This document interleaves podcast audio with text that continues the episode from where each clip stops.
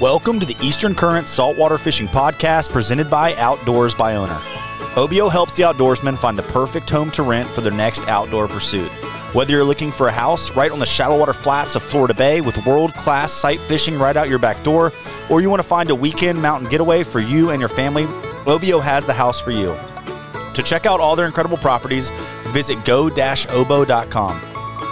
On today's podcast, I chat with Brunswick, Georgia fly and light tackle guide Michael Garcia.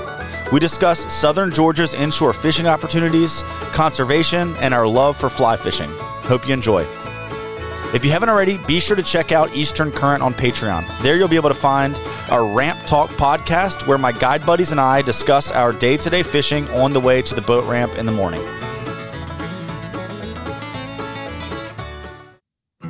On August 12th, Eastern Current and Soundside Outfitters in Swansboro, North Carolina, will be hosting the first annual fly only redfish rodeo. You'll be able to fish anywhere in North Carolina, and the awards ceremony will be held at the Soundside Outfitters Fly Shop that evening. You'll have to be present at the after party to win. All the tournament proceeds will be donated to a coastal nonprofit here in North Carolina. We have tons of great prizes that our sponsors have donated. Our sponsors include Grundens, Mauser Fly Rods, Hatch Reels, Montana Fly Company, Seigler Reels, EyeStrike, Stroud Craft Boats, and Florida Fishing Products.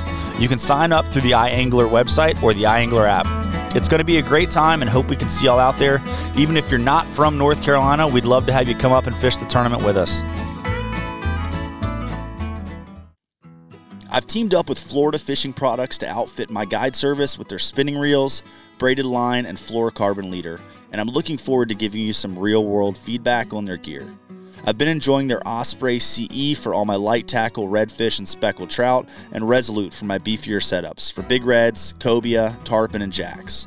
I'm looking forward to helping further their mission to equip anglers to fish better, which couldn't align closer with our values here at Eastern Current.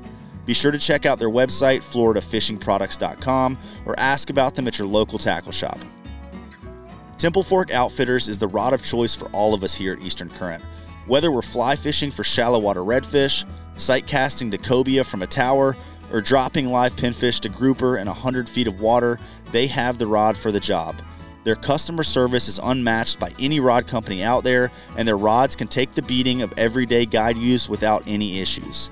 My favorite rod for redfish and speckled trout is their 7 foot medium light tactical inshore spin rod. Be sure to check out their website, tforods.com. Captain Michael Garcia, thanks for jumping on an Eastern Current podcast with me. We've been talking for quite a while about doing this, and our schedules finally meshed up. It's funny, I looked at uh, the radar this morning because I got weathered out this morning, and I was just looking up and down the coast at people like areas that are getting rain and bad weather today, which essentially was most of the East Coast, and uh, and, and and kind of comparing that to people I've been talking to about doing the podcast. I texted you immediately, and you're like, "Yeah, let's make it happen." So excited that we're able to do that. But man, thanks for jumping on the show. Yeah, of course, uh, Jud. I'm uh, very happy to be on here. Awesome, man. I'm uh I'm excited to have you on here as well, and and uh, a big fan of of your fishery down there, and um, know very little compared to you, obviously, but um, excited to kind of get to hear about it. And uh, I, let's start out like we do in a lot of episodes with new guests, and just talk about.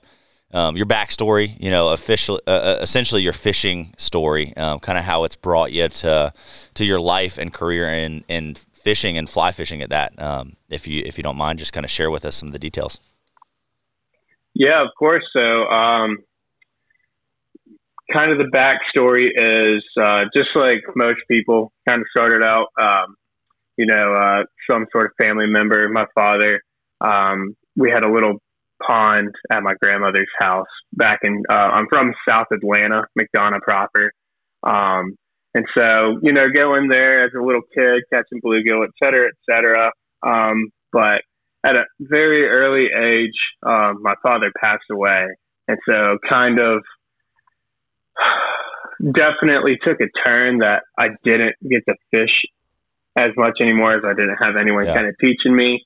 Um, until I met one of my good buddies, um, his name is Cal, and um, you know, he kind of got me started fishing again and, you know, bass fishing around lakes, et cetera, et cetera, and kind of went through that until uh, um, a change was made. And um, he asked me to go fly fishing in Tennessee one time, and uh, the rest is kind of history in that regard. But how I kind of got here where I am in Brunswick, Georgia, here in the Golden Isles. Um, so I came down here for school uh, August of 2016, and um, kind of fell in love with just salt in general, but at the same time, uh, there was a fly shop in Savannah at the time, Rivers and Glen. It's still there. Uh, as you know, Chad, um, yeah. he's the manager over there, and uh, Chad sold me my first fly rod in uh, September of 2016. Nice. And um, uh, was fishing a pond with it one day that was close to the marsh, and I saw two guys walking out in the marsh with fly rods, and I said, "Am I missing something right here?" And he was like, "Dude, it's a it's a flood tide right now. What are you doing?" And I was like, "Oh snap! So this is the day, October thirteenth, 2016 is the first day I saw a tailing redfish in my life. That's awesome. I will never forget that moment. That's super cool life. that you know that date. That's awesome. Yeah. Well, the the reason is is because um uh a past uh, girlfriend. It was uh, our anniversary, and I totally made her wait on the side of the road while I was fishing the marsh. That's awesome. That's awesome. it's uh, you know, you got to put your priorities, you know, straight. You got to sometimes you got to yep. got to make a choice. So it sounds like it might have been the right choice. If it's an X and, and you're still fishing, then you might have made. Oh yes. Choice. Or might have made the right it choice. It was uh, very much the right choice. Heck yeah. Very much. Heck yeah. Um, well, let, I want to jump back real quick. So you said you went, a, friend invited you to go fishing. It was your first time fly fishing, and that kind of sealed the deal. What was it? Freshwater kind of trout fishing? Yeah, so it was um, on the Tellico River, okay, um, in Tennessee.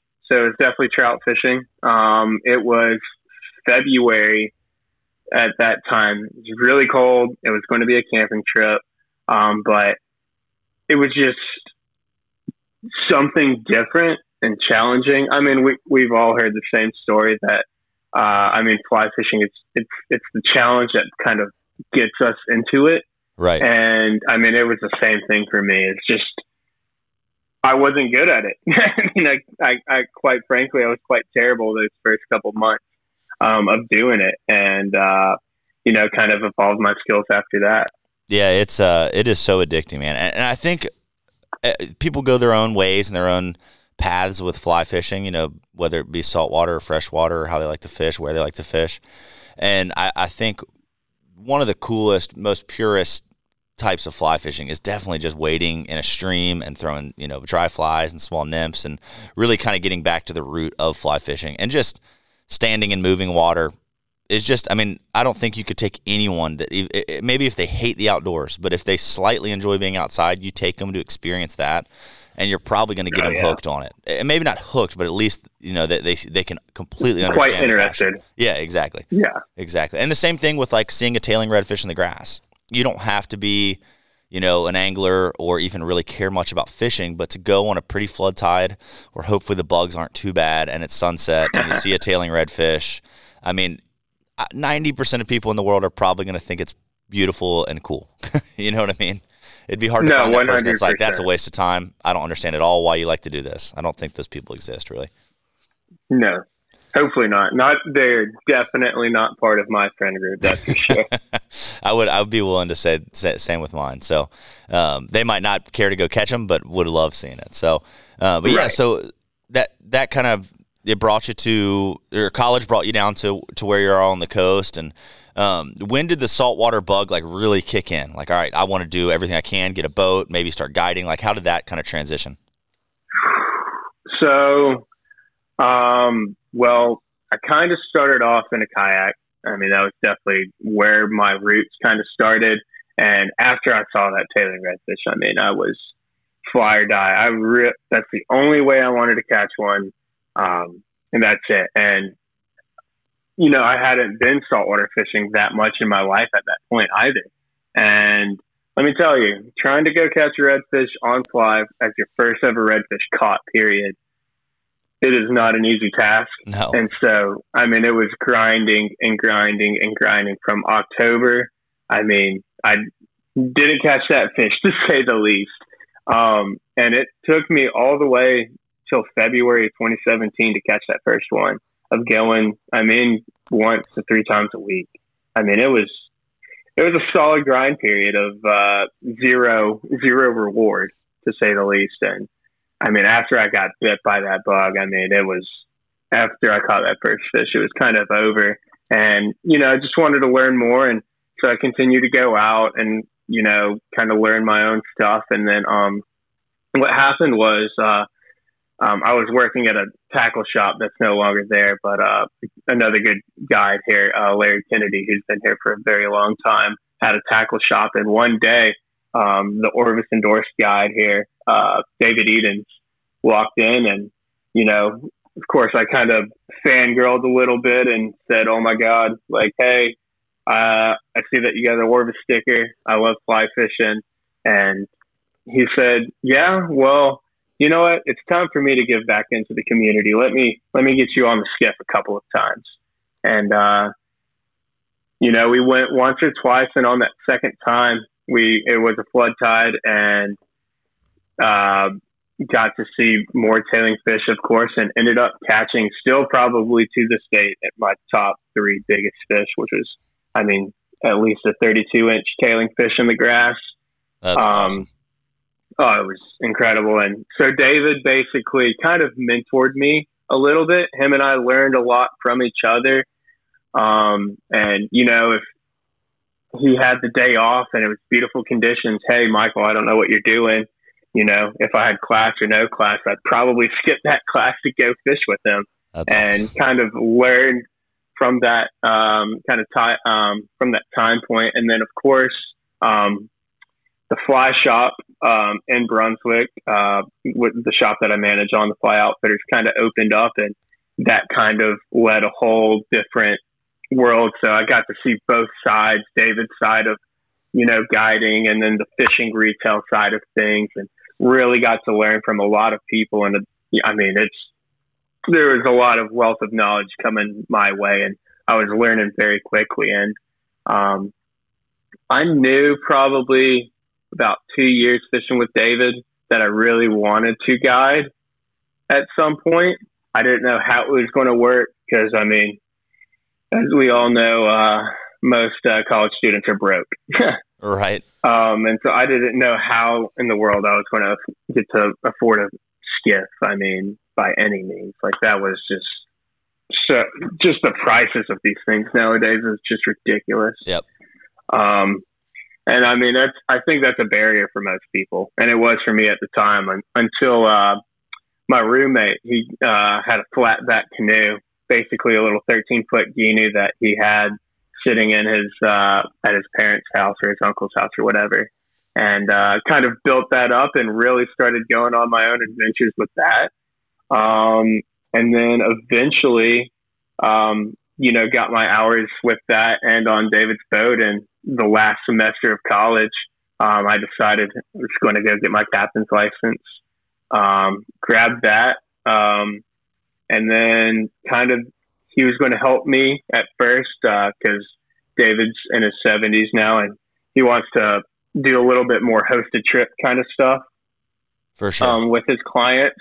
And he said, "Hey, I'll help you out. You know, if I have a day off of the boat, I'll let you use the, uh, my skiff." And kind of started out with that um, until a good friend of mine was selling his uh, um, salt marsh Heron, and uh, it was something that I could feasibly afford at the uh, time. You know, with uh, with the bank and everything, and kind of pulled the trigger, and the rest became history.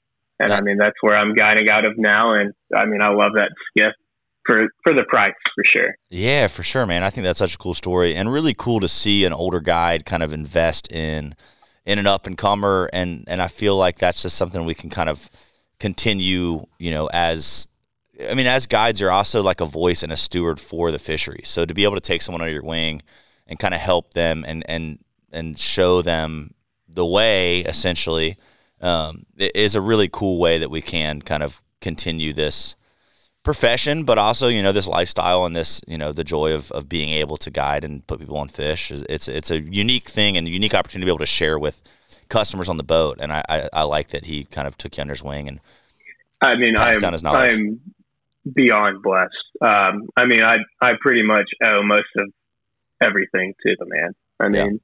That's cool. you know, and of course, uh, my uh, two co-owners at the shop as well for helping me get started running trips with them and stuff too, and taking some of David's overflow. I mean, I'm I'm in a I'm a very blessed in a very blessed position. Yeah, man, that's super cool. That's really really neat. I had a had a guide here that really took me under his wing early on and, and helped me with a lot of uh, a lot of questions and, and with with overflow trips and whatnot. And and I really couldn't have couldn't have gotten going without it. I mean, nowadays uh, there's FishingBooker, and I feel like a lot of people can get into fishing uh, guiding pretty easily. You know, it's not like this apprenticeship, almost yeah. like tattooing or like uh, something like that, where you almost really need someone under your wing or really need to be under someone's right. wing to kind of to make it through or be really young. Like if you're really young, you can survive on ramen. You know what I mean? But if you're a dad and a, yeah. and a husband and stuff, like the first year or two no. of guiding, like it, it, can be a lot more stressful than if you're just a single, you know, younger younger guy that with a little bit less, you know, to to pay for in life, if you will. Uh, but no, no, for sure. And I, I mean, and my mother told me from the get go, like if you really want to do this, you better do it now. Right. I mean, don't don't wait. Absolutely. So, of course, I kind of hit the ground running with it. If I'm fishing a jig, you can bet it's going to be an EyeStrike Texas Eye. Dave and Ralph at EyeStrike have built the most versatile and durable lineup of jigs in the saltwater industry. Whether you need a finesse presentation on spooky wintertime redfish, or you need to hop a big swim bait on deep water structure for cobia and bull redfish, EyeStrike has the jig for you. Be sure to check out their website and use code EC10 for up to 40% off all EyeStrike products and 10% off all Z Man products. The code can only be used at EyeStrikeFishing.com, and you can find the code and the link to their website in the podcast show notes. There is no stealthier platform to fish the shallow water flats, creeks, and marshes than a pedal drive kayak. The P127 from Bonafide is my choice when I want to get out on a solo trip and access the areas that I can't get to on a flat skiff or a bay boat. It happens far too often in a boat where I have redfish and plenty of water in the back of a creek or bay, but there's a sandbar or series of sandbars between me and the fish, and I just can't quite make it to casting distance. But with a kayak, I can drag across the sandbar right to them. Be sure to check out the full lineup of Bonafide kayaks on the website or at Hook, Line, and Paddle here in Wilmington.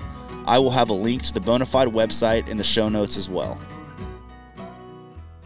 I started at a very young age as well, right out of college. Not not like a high school kid, but right out of college. Actually, ended up dropping out of school. It started off as taking uh, a year off to kind of go figure out what I wanted to do. I was decent in school. I had good grades. I was going to graduate, but I just didn't know what at all I wanted to do. And so I started young and it was such a blessing because you can have roommates, you know, you, you, can make your payments in life very small and it's just an easy way to get going and, and kind of build up that, that, th- that career. The only downfall of it is sometimes when you get like an old man who's been fly fishing for 30 years on your boat right off the bat and I was, you know, 22 and they look at me like, "What are you?" I thought you were. I didn't realize you're going to be a tiny kid. You know, you know what I mean? And right. You got to yeah. prove yourself. You feel like that anxiousness about needing to prove yourself. But um, oh yes, every every morning. I mean, I wake up and just got to think like you got to give it your all. I mean, I'm I'm early in life. I got to put some some sort of reputation behind my name for sure. And I think you've done that, man. I think I think you really have in your area and and whatnot, which is which is super cool. But so since since you started guiding, what is what is it? What tell me more about your fishery down there. Um, what is what does it look like to be a fly fishing guy down there? Target wise, is it mostly all redfish? Are you doing some other stuff on the fly? Uh, just explain your fishery a little bit and where you fish, if you will.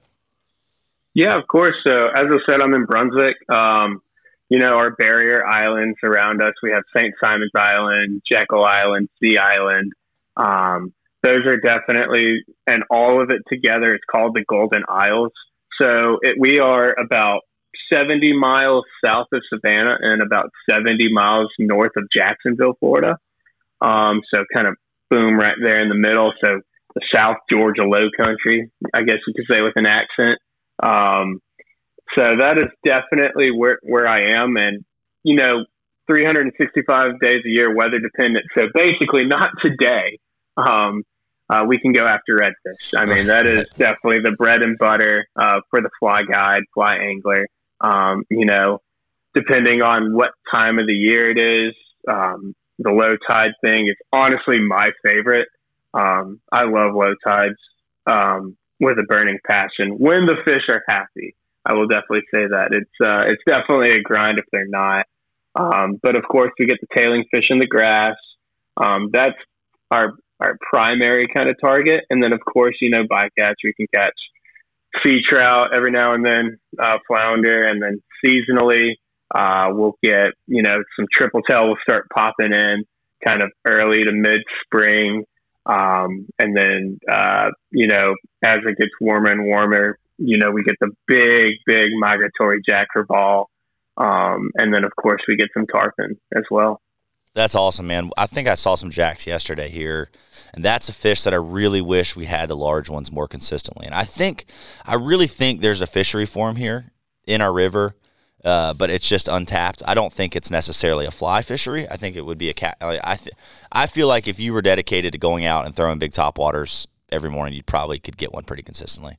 Um, yeah, I mean they they smash top water. Yeah, I like, wish every fish was like that. You know, it's like oh, a, it, it's like smallmouth bass are the freshwater version, and then the jack is like the saltwater, at least East Coast uh, of the United States version of that. So they're just a very oh no fish. for you, sure. You put something in front of them, they're gonna eat it. And and the best part is, it's like, in the fly kind of side. I mean, I was out there, you know, during our good weather window last week. Uh, had a you know client that barely fished saltwater in his life, and there are three jacks on top. Just I mean, pushing away, just wanting to destroy anything. And yeah. he put a cast in front of that, and I told the man, I was like, dude, you cannot strip fast enough. I mean, they strip, strip, strip, and I mean they push each other out of the way to try to eat a fly. They're like it bulldogs or like pit bulls, just like bumping each other and chasing it down. It's awesome. Oh, it's it's incredible. You know, it really makes me wish that the redfish acted the same way. It's crazy. It, they really do make you like when I used to guide in Louisiana. They really do push you to be a much quicker, better line managed angler because the oh. shots are sometimes you'll get them slow cruising, but a lot of times it's very fast. Like you've got to go from it's a very fast. Yeah, I mean, even if you see them from a long distance away, it's like by the time you get to, I mean, they're moving quick. They're they're they're trying to cover as much ground as they can to eat as much as they can per day, and um, you know, it's 11 o'clock, 30 feet, as fast as you can, strip as fast as you can. I mean, it goes from no, silence on the boat to ye- yelling really quickly.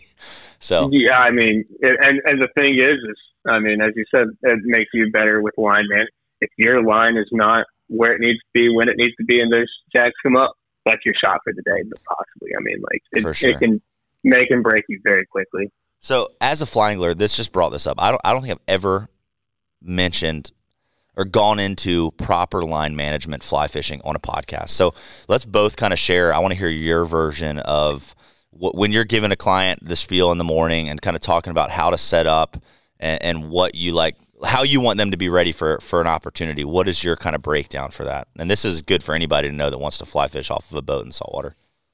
Yeah, no, of course. So, um, you know, depending on who the client is, like especially any new client that comes on the boat, first time saltwater, whatever, or they've been doing it for however long. But you know, every fishery is different in its kind of own way, and so I really go into you know I'll run from point A to point B to where we start fishing, get off the uh, get off the motor, put myself in the mud, and kind of go over. You know, we're going to strip off however much line that you can cast, pretty much, um, and then give or take an extra five feet or so just so that whenever you do make a full cast at said fish, that the line doesn't wrap around your reel seat. I'm, I'm sure that's happened to you once oh, or yeah. twice before. Um, so just have a little bit more than you can cast. Um, and so rip that all off the uh, reel. Make sure that you do a clearing cast. So that way you can put the running line on the bottom of the boat, um, you know, on, on the deck. And so what I kind of use to keep the line on the deck. Um, Carbon Marine makes the little uh, line tack spikes. Yeah. Um, and that's pretty much what I use mainly, um, just to kind of keep the boat on the deck. And I've got it formed that um, it hugs the side all the way till it goes almost to the cockpit, and I kind of like crank it in towards the cockpit that way, if the line does start you know, sliding around, it'll slide into the cockpit and hopefully not over the deck of the boat. Yeah. Um, that's definitely the main one. And of course, I do have a little line bucket as well. Um, but of course, going I struggle into like sometimes the getting actual, people to use those. Do you do you bump into the same the, thing? the, yes, I mean it is uncomfortable if you haven't done it before. it is, sure. and I, and I tell most people, well, I don't think the line bucket is great for the whole entire time use. What I think the line bucket is good for is super windy days Yep, where you're only taking a few shots. definitely. where you have time to recollect your lineup because you're not going to be able to cast and strip it back into the bucket, cast and strip back into the bucket. That's just it's not doable. Right. I mean, like you're you're you're you're putting too much emphasis on where your line is and not focusing enough on the fishing aspect. percent. So I I think keeping the line in the bucket while you're waiting for that shot is super key. If it's windier, um, but if it's not windy, I don't. I do not even think about using it. So like basically springtime, I'll pretty much have it on the boat at all times because it's always blowing. And even till now, it's still blowing. Like it hasn't stopped all year long. Um, and so, but realistically, um, and if there's more than one person on the boat, the line bucket kind of takes up so much room. Right, right. Um, but anyway, going back to line management, do a clearing cast, strip the line onto the deck of the boat, and if you have the time, neatly try to organize it um, so it's not just all over the boat. And then um, line management wise, like the uh, ready position. So I like to have my angler kind of hold the fly in one hand, of course, and um, give or take have about mm, eight to ten feet of line out the rod tip. So uh, my favorite fly line of choice is uh, the Scientific Angler Grand Slam. Same here. Um, uh, dude, it's a great line. by far, by far the best line for I think anybody getting into saltwater fishing and shoot, still me. I mean, It's, I literally a, it's a have it fast from- line, man. You can generate line speed so quickly with it. it's incredible. I mean, I have it from my six weight all the way up to my 12. I mean, it kind of stinks in the wintertime because it gets uh, a little, um, it, it uh, coils a little bit more. Um, so I go to like a redfish cold line in the Yeah. wintertime. Um, but for the most part, scientific angler. Anyway, going back to the Grand Slam, there's like a section of it where it turns with the amplitude version, it turns blue to yellow. And I like to have where the blue stops right there at the rod tip Nice. and um, you know, kind of get my anglers in position. Of course, if they're right-handed, I'll try to tell them, look, the fish are willing. I'm going to give you a shot from nine to eleven o'clock or so, um, and you know, for them to point at said fish whenever they I see it, they get their eyes on it, they can see it, um, and kind of the same. I think old red fishing wherever you go, try to lead the fish depending on how fast he's moving, but a general train of thought is about three to four feet in front of him and about two to three feet past him. Correct. That way you have kind of the intercept point. I like telling people think about a pedestrian getting hit by a bus. I mean, your fly's a pedestrian and he's going to get smacked by that bus. I like that. I have haven't heard that put it- before. You have to put it in front of those eyes. Otherwise, he will never see it. I mean, uh, here in Georgia, I wish we had the water clarity y'all do in North Carolina or anywhere in South Carolina or uh, Florida. I mean, our water, I mean, it gets summertime like right now, especially with all this rain. I guarantee the next time I'm going to be out, it's going to be chocolate milk. Yeah. I mean, it is super, super, um, super dirty to say the least. For sure. It's it is uh and we have that here as well. It just depends on where you're fishing. I mean, the like our our, our coastal rivers, you're going to have that dirty stained water It- and then we do have long stretches of coastline without much river influence and that's where you get your real clear eelgrass stuff. But man, the dirty water fishing, I prefer. I mean, you can't see the fish as well, but the way they belly crawl and the way they tail and the Yes. their habits are different a lot of times. Not saying it's completely different, but um, different. Now, your clear water eelgrass flats are awesome when they're tailing, you know, way out off the bank. You're feel like you're in the middle of nowhere and you've got fish tailing on edges of eelgrass patches and whatnot, which that's cool as well. But that shallow, muddy water, that just like the low country style fishing is just so attractive to me. It and I feel like what I draws mean- a lot of people into fly fishing for redfish. You know. It, I mean, I you know, I, I like to tell people, as you said, you're you're not going to be able to see the fish as well uh, most of the time, but kind of what you got into is, I mean, the backing and, and the tailing fish. I mean, I tell people whenever we're fishing, I said, you're going to go someplace that you never thought a boat can go.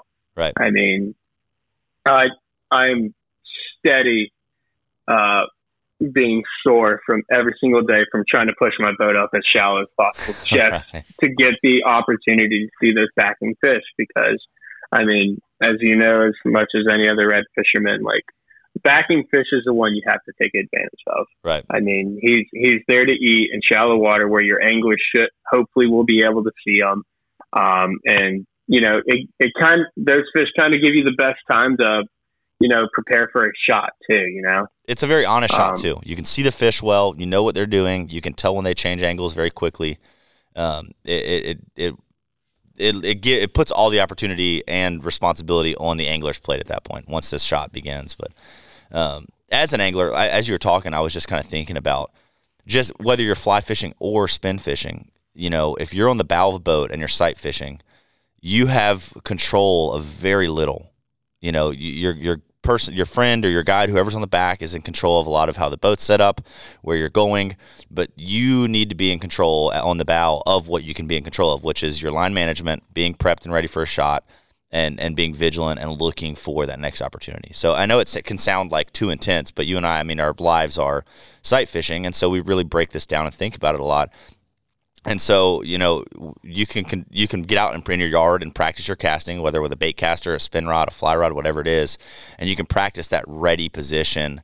Um, and I I tell people the exact same thing you do. You did I, the bus analogy. I'm going to steal that for sure. I kind of tell people, um, I'll be like, you know, imagine that fish is swimming down a road or driving down a road. You got to throw across the road to the other median, bring it back across the road for the fish to see. Their world's so small, especially in that dirty it water. It's it's the size of a of a plate, you know, and so that that fly and they will move further to eat something if they see it. But there's so much bait in the summer, they're really oh, just dude. opportunists taking advantage of what slips up closest to their face. You know what I mean? No, for sure, for sure. I mean, I, you you put the. Uh, I mean, you, you said it right then and there. I mean, summertime, the bait is absolutely everywhere.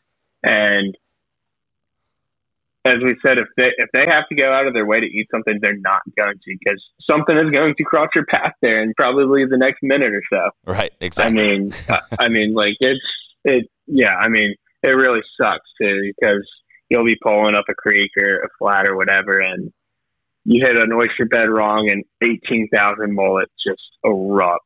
Right. And I mean, it, it kind of they get kind of winded of that too. So yeah, they key in on those freaked out mullet for sure, especially the big yes, ones. Yes, they do. um, yes, they do. But yeah, I mean, I, I think the only thing that I share on that that um, deal that that is maybe not even necessary, but I feel like helps sometimes is a lot of people when they're holding their fly in their hand, they'll they'll tend to hold the leader a few inches above the fly. And I've I've started to tell people, hey, hold the bend of the hook, pinch between your pointer yes. finger and your thumb. Yes. Because so often somebody will go to cast you know, it'll and it'll hook on their sleeve or it'll hook on the back yep. of their shirt that's blowing in the wind. But if you're holding that bend, you can pitch the fly away from you really easily and, and not tangle. I mean, it sucks, especially on a slow day where you get five shots all day and you yep. go to you got a perfect belly crawling fish coming out of the bank and you go to cast and it hangs on your shirt or you're dragging your fly yeah. in the water and you go to cast and it's got grass on it. It's like and that happens. The the fewer shots you have per day, the higher the percentage of the chance that when you go to cast, you're probably going to be screwed up somehow. So yeah, just got I, I definitely would think about that stuff. But but yeah, no, yeah, no, I I'm I'm sorry. No, no, you're good. The the slight lag has me interrupting you like I'm a total jerk. Maybe I'm a total jerk. I don't know. Um, no, sure. but but um but no, man. I think I think that's huge, and I feel like that is one of the things as a as a guide or an angler that's bringing buddies on the boat is important to talk about. Like some some days I'm just not thinking, and I, I the client climbs up on the bow, and I kind of start pulling, or maybe I'm not feeling it, or I don't feel good, and I don't give that spiel, and you can pretty much guarantee that the first opportunity is going to be wasted because you didn't kind of go through it, and then you've got to take time to explain it then. So it's better to just kind of like you said, put the boat in the mud at the start and, and go for it, and just kind of kind of share and and talk about that. But before we hopped on the podcast, we'll kind of change gears here. We were discussing. Um, I always like to ask people, you know, is there anything conservation wise in your area that that you feel like is important to talk about, or that you don't want to bring up? Um, and, and, we jumped very quickly into y'all's y'all's redfish limits and and kind of the uh, you know what y'all are battling down there as far as fish being taken out of the water. And I wanted to give uh, the podcast give us some time on the podcast to discuss that and kind of talk about about your opinions and and uh, see where your head was about that. Yeah, so um, right now in Georgia, um, legally, uh, uh, an, an, angler with a fishing license can go out and uh, catch uh, five redfish per person, um, which, as much as anybody to the next person knows, five fish per person is a lot. I mean, it is a Absolutely. lot of fish, and that and our slot limit is 14 to 23 inches. Um, in my personal opinion, there is not enough meat on a 14 inch fish to be worthy of killing it. No. Granted, you know, I've got buddies um, and friends that love eating fish, and I have zero problem with people, you know, respectfully and sustainably uh, harvesting fish. Um, but you know, the times are changing. Um, as I said, no, no one in their right mind needs to keep five, five redfish per person, and then the trout limit too. I mean, we, we can keep 15 trout per person, Golly. which, and that's not even a slot system. That's anything over 14 inches. Right. Um, and if there's and not enough meat on a 14 inch redfish, there's definitely not enough meat on a 14 inch trout. That's what I've always thought. no, there's not. no, there's not. And, uh, and the, and the craziest thing is, is that there's not a boat max. So, you know, um, somebody can go out into the marsh, uh, a guide and four clients can go out and keep you know, does it happen every day? No, not at all. I mean, um, but can go out into the marsh and keep 25 redfish, which, I mean, you do that four days in a row. I mean, with four different sets of clients, I mean, you kill the school of fish. Um, sure. And you just, there's not, there's not a fishery anymore that can sustain that for a longevity kind of aspect. And so going back into like a conservation minded um, um, focus. Uh, so, uh, good friends. I think my AirPods are about to die though. So oh, I'm gonna have to transfer over to speaker. Hold yeah, on. Yeah, just transfer over to, to speaking normally on your phone instead of speaker. Just kind of talking into your phone, holding it. Okay. Up. It'll just be a little clearer on this end. Say that again. How does this work for you? Can you hear me well? I'm getting you good now. At first, it was a little little uh, sound tunnely, but now it sounds good. Little little janky. Okay. Um, and so, uh, going back to a conservation kind of mind uh, set, um, uh, a good friend of yours and mine, uh, Chad DeBose, up in Savannah. Yep. Um, kind of started uh, Georgia Saltwater Anglers Association um, with one of the co-owners too of the shop uh, down here on the fly, uh, Jared DeVincent, and I mean have put countless hours. I mean, countless days and hours into really kind of helping spread awareness that hey, um, things need to be changed. Um, and we, you know, I mean, there's definitely been, you know, a decrease of fish. Are we still getting shots of fish? Yes. Don't get me wrong. I mean, there's definitely still fish to be caught, but at the same time, don't try to change something after it's too late. Right. And we're just trying to take a focus on making sure that we you know, proclaim the change and uh, try to get people on board with us um, changing limits. I mean, because it, need, it needs to happen. It, it, it needs to happen. I mean, I get on a soap opera almost every single time I'm on the skiff nowadays, and I don't want to be preaching that my whole entire guiding career. Right. Because um, it, it, it just doesn't sound good. No, it's so tough, man. And and some clients, you know, they're all about it. They want to hear more and more about it. And you can tell some clients like, "Hey, man, I just want to fish. Like, I don't want to hear yeah. you whine about your fishery." And so I, you got to read the room. But man, fisheries have been managed for far too long in far too many states uh, reactively instead of proactively. And so I feel like it's so important to see the change that needs to happen before. Like, and, and really, it's it's pretty much always probably going to be too late. But you can still be more on the reactive side or more on the proactive side than the reactive side. And I feel like in your state as well as mine, maybe we're not there yet. But in your opinion, what would be the fix? What would be the best? management plan, kind of keeping everybody in mind as far as the recreational goes. Because here's how here's how I think about the fishery, and maybe I'm I might be too much of a hippie, but I really think any resource in general, fish or not, should be managed at first for the resource. You know, to make sure that it's sustainable, to make sure that it's growing or at least steady, uh, and then managed for the everyday taxpayer, the recreational angler, if you will, and the fishing you know side of things, and then for commercial use. And I even consider, you know, you and I and the commercial fishermen, you know, the the netter or whatnot, all commercial because we are benefiting from the resource. It shouldn't be managed for Yes. us before the taxpayer, but we should be part of the plan. But we should be, you know, for us to be able to keep fish or for us to be able to be a part of the picture, everything else should be balanced beforehand. Um, and and with that being said, it's going to look different in each fishery. But in your fishery, what what's kind of your opinion on how it could be managed better? What would be a good game plan for y'all?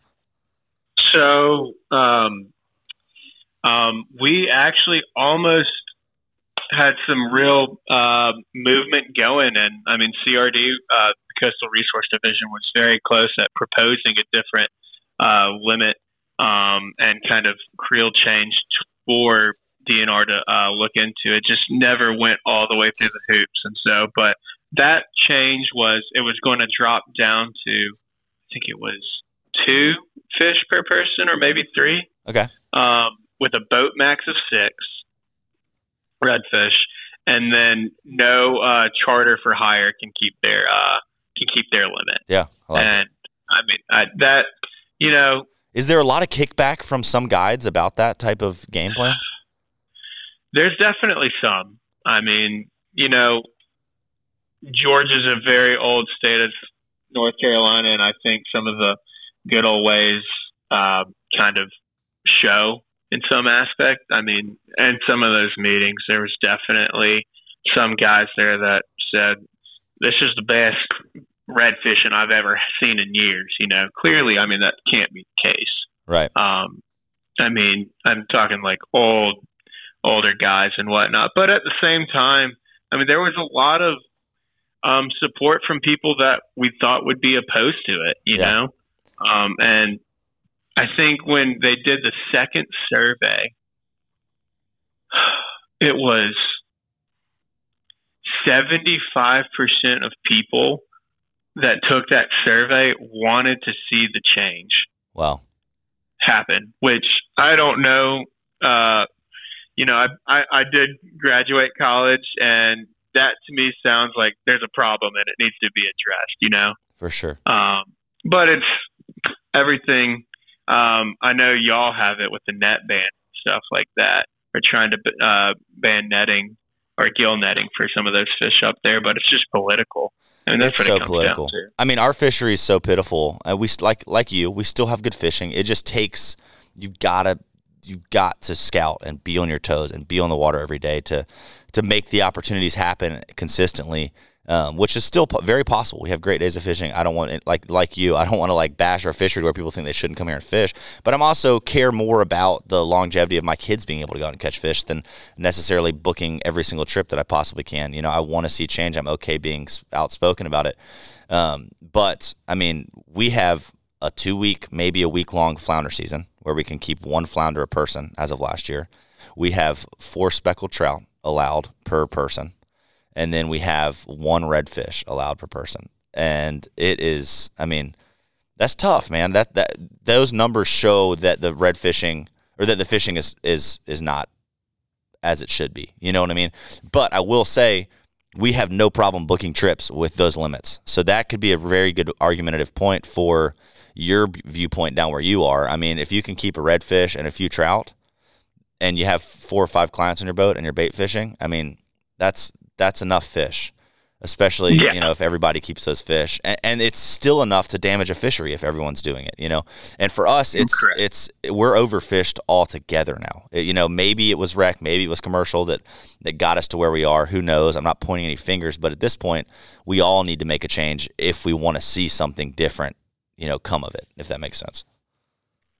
Completely agree with it. So uh, I'm I'm with you. I think it's awesome. I don't think anyone should. Need, it, it sounds like Louisiana limits. I mean, and people Louisiana's still a great fishery, but man, even when I was guiding down there, you know, almost seven eight years ago, it was uh, way better than it is now. So, I mean, the fish are still there, but they do evolve. They do get smarter. The more banks get pulled down, the more the fish get, you know, pushed off the bank. And I was having this thought process today of like, I've always kind of thought as like if you're on a skiff, you know, you're the stealthiest, you're the least pressure on the fish. But you know, really, I think skiffs can sometimes put more pressure on groups of fish than guys bait fishing. And this is me talking against myself because I'm 99% of the time on a skiff, but I'm not talking about taking fish out of the water, but I'm talking about as I'm trying. I've got a, a, bad fly angler on the boat, and I'm having to bump the school almost every time I go up there to get a shot at it. As opposed, if I was bait fishing, I could sit you know 40 yards away from it and lob some Carolina rigs in there and catch a few fish and move on my way. And the the fish might have never known I was there, except for the ones that were hooked. So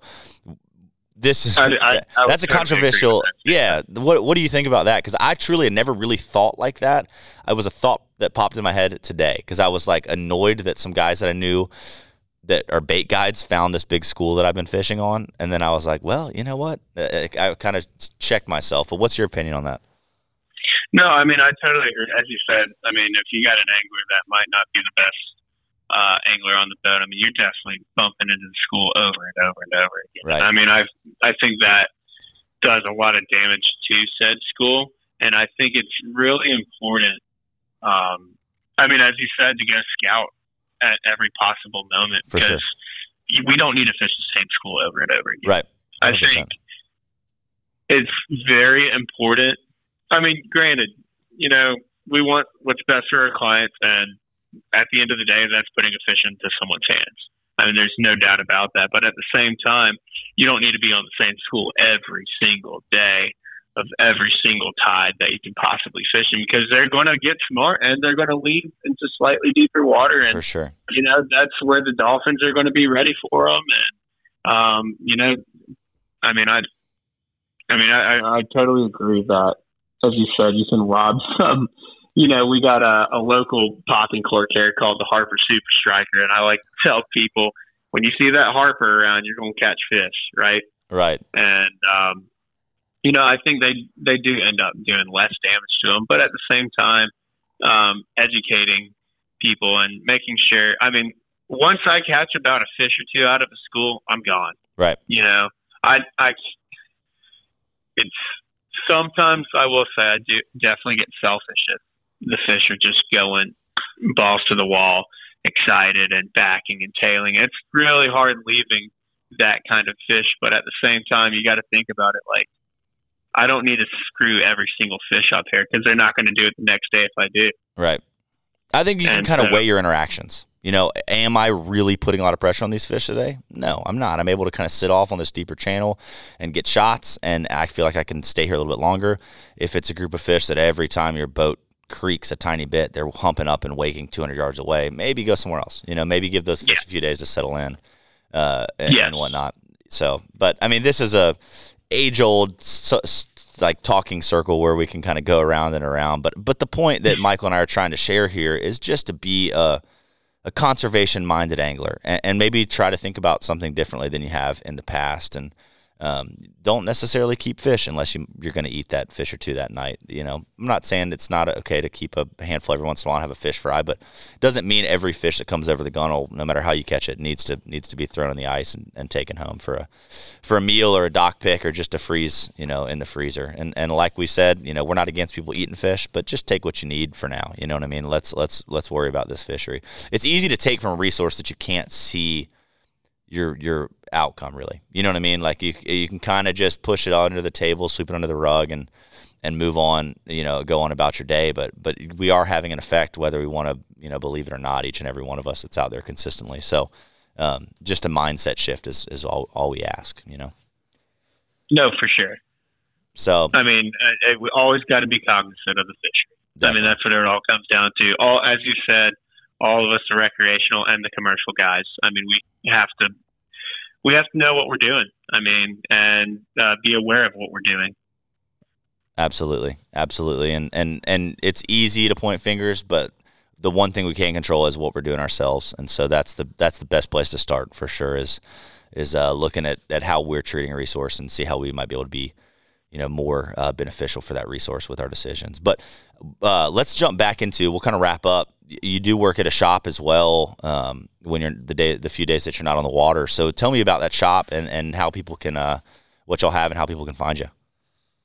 So yeah, so um, I've been working at On the Fly Outfitters for uh, four years now, uh, a little bit over four years. Uh, the shop is five years old. Quick fact: I was actually their first ever customer, so that kind of helped seal a seal a job. That's awesome. Um, later later on, um, but yeah, we're located in downtown Brunswick. Um, on the Fly Outfitters, and uh, yeah, I mean, can get anybody geared up from. I mean, uh, trout fishing up in the mountains all the way to tarpon fishing uh, around here. I mean, to uh, the Keys or wherever. I mean, we we've got everything in between. Just full service fly shop. That's awesome. Super, Full super cool. Well, let's let's finish up by share your guide business, share where you know the areas you fish, the areas that people might already be you know visiting uh, that would be able to fish with you. Because I, I know there's a lot of islands and different little zones down there that, that you could potentially Yeah. cover clients from. So so go into that and kind of tell me how we can get up with you if we want to fish with you. So yeah, so um, Marsh Bug Charters is my guide service, um, and I mean I guide, you know, about middle of the Georgia coast um, down to pretty much the Florida line or a little bit past um, for you know, as I said, redfish, uh, trout, and tarpon. Um, that's kind of the bread and butter for us around here as fly Yeah. guides, um, and um, you know. I'm based out of Brunswick, but I like to tell people. Um, I mean, I'm sure yours is too. Our our boats are on trailers, so I kind of. It sounds cliche, but I go to where the fish are biting. You know, so wherever you know we're going to have better conditions, whether that be closer to the barrier islands, um, St. Simons or Jekyll or um, Sapelo or Cumberland or wherever it is, or if we need to go further back and up into the rivers and stuff. You know, kind of whatever I can do to make the client uh, have a better shot. Heck yeah, that's awesome. Um, and if if uh if people want to want to check you out, your website's just marshbugcharters.com. Marshbugcharters.com, um, Instagram handle marshbugcharters, um, and then of course uh, come into the shop at On the Fly Outfitters, and definitely can help you get uh, going through that as well too. And if people are interested in, you know, our conservation um, conversation, that's a tongue twister almost, our conservation conversation, uh, and you were talking about the Georgia Saltwater Anglers Network, is there some other good resources for them to plug in with or, or places for them to reach out to to help out? Um, yeah, so uh, it's uh, the um, oh, hold on, I got to go back to uh, the Georgia Saltwater Anglers Association. It's Georgia Saltwater Anglers Association. I think it's dot org. Okay. Um, I want to say. Let me. Yeah, it's Georgia Saltwater Anglers Association. Dot. Just to kind of help, uh, you know, just to have uh, some more people behind our back, and Yeah. you know, as we've said before, we're not totally against the complete dismantling of harvesting fish because at the end of the day, like every now and then I want to keep a fish too. Right. But at the same time, we got to be respectful to our, our fishery. For sure. For sure. 100%. Well, man, thank you so much for doing a podcast with me. We'll have to knock out another one maybe in the fall when, when your fishery's kind of shifting and changing down there. Catch up on Yeah. how things are going with uh, with y'all's y'all's uh, limits and um, the conservation conversation we had, and and uh, it'll be cool. Is there anything that we haven't mentioned that you want to cover before we, we shut her down? Um, only thing uh, is if, um, yeah, I mean, like uh, people always ask what time of the year to come fishing, and I like to tell them I'm just as probably the same kind of fishing as you. I mean, like we can catch fish year round, whether it be redfish um, as our bread and butter, and as I said, migrational. And we we kind of talked about kind of not hurting or uh, being on top of the same school every single day. Yeah. And I think migrational species. I know like y'all have the false albacore and um, you know some things that kind of uh, change gears on. And sure. as I said, we've got some of our tarpon fishing is really about to start picking up here. Um, and um, you know, as I said, the triple tail and just being. I mean, every single season brings on a different opportunity. Yeah. And so I like to tell people whenever you can come is the best time. Um, like that's it. that's yeah. So Yeah, that whenever you have the opportunity is the best time to get outdoors. That's that's the truth. And I'm gonna toss you a bone here. There was one shout out that you wanted to make, and I don't want us to forget about that before Oh, before we wrap this up. shout out. The most important shout out. So we're recording this uh, podcast on um, on June 23rd, and that is uh, my wonderful girlfriend's birthday, Miss Amanda Rice. That's so, uh, awesome. Happy birthday, Miss Amanda. Happy birthday, And, Amanda. uh, Yep. So she's uh she puts up with all my fishy uh fishy mess. So can't thank her enough for it. That's awesome. Does she realize now, like my wife does, that fishy is a good term? It's not a gross term. I hope so. I, I think I I think yes. I think she definitely does. I've explained. I'm like, if I say someone's really fishy, like that is one of the best compliments that I can give somebody. And I- Oh, one hundred percent. Yeah, she definitely gets that. That's awesome. That's awesome. Well, happy birthday, Amanda. Michael, thanks for jumping on. And uh, you guys, uh, thanks for listening to the podcast. And we will see y'all next week. If you're anything like me, you like a clean boat. That's why I've chosen to partner with Carolina First Mate out of South Carolina. Carolina First Mate is a family owned business that provides environmentally friendly boat cleaning alternatives. My two favorite products are their hole cleaner that doesn't harm your trailer and their boat wash. Be sure to use code EC15 for 15% off your online purchase. If you're interested in checking out all their products, you can find a link to their website in the podcast show notes.